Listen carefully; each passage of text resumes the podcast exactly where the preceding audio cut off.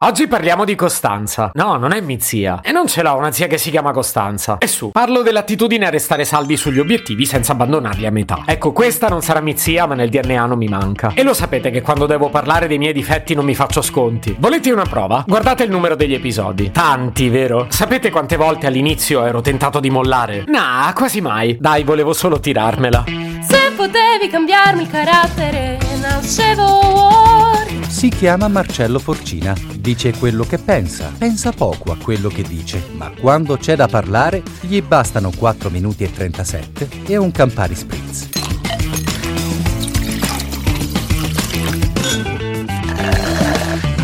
Avete bei progetti in questo periodo? Io sì, forse troppi. Ve li ho raccontati nello scorso episodio. Mi riferisco al romanzo, al gioco da tavolo e al Patreon. E devo ammettere che questo episodio è una scusa per spiegarvi come ci sono arrivato al Patreon. Perché altrimenti sembra che dall'oggi al domani ho deciso di spillarvi soldi. E poi se fosse vero non ve lo verrei a dire. Ma ho intenzione di parlarvi anche del concetto di costanza in generale. Ora, siccome io però me la sono trovata sta costanza, non è che me la sono studiata per avercela. Posso al massimo raccontarvi come funziona per me. È che se mi metto in testa testa di fare qualcosa la porto avanti. È difficile che io demorda o che sia incostante. Poi certo, il risultato finale magari piace solo a me, ma di sicuro voglio arrivarci. Comunque, io davvero volevo prepararmi sul concetto di costanza in generale. Il problema è che quando sono andato a cercare costanza su Google, mi ha proposto un ristorante che si chiamava così. Ho il sospetto che Google lo sappia che mangiare è una delle mie costanti. Secondo me, io sono costante solo perché decido di esserlo per cose che mi piace davvero fare. Un progetto che mi annoia, non lo lascio a metà perché neanche lo avvio. Tipo, se facessi l'abbonamento annuale in palestra, quanto potrei durare tre volte a settimana? Due mesi?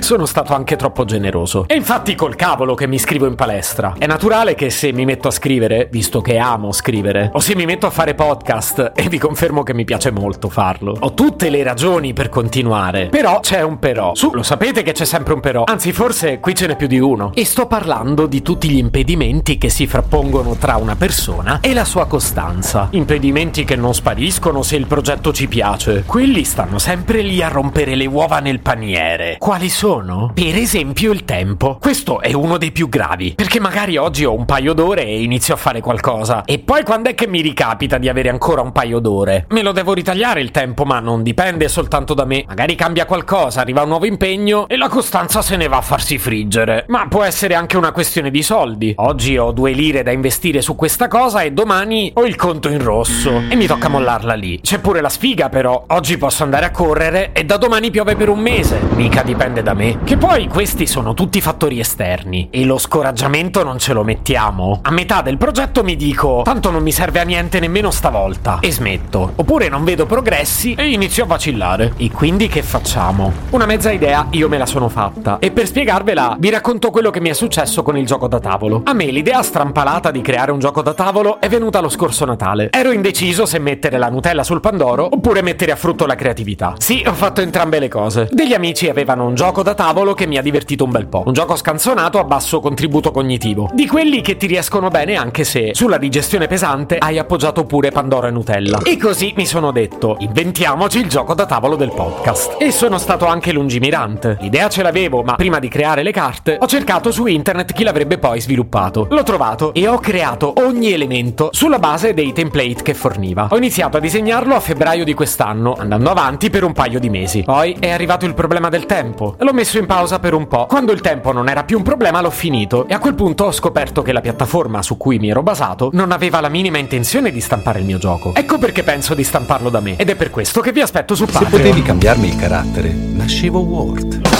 Un podcast inutile, effervescente e tossico, come una pasticca di mentos in una bacinella di Coca Zero. Questa serie è disponibile su tutte le principali piattaforme di podcast: Spotify, Apple Podcast, Google Podcast, Spreaker, Amazon Music e a breve anche sul citofono di casa tua. Stelline, recensioni e follow sono molto graditi. Per due chiacchiere con Marcello e aggiornamenti sui prossimi inutili episodi, segui il canale Instagram chiocciola nascevo Word oppure cerca su Telegram l'account chiocciola Marcellogram.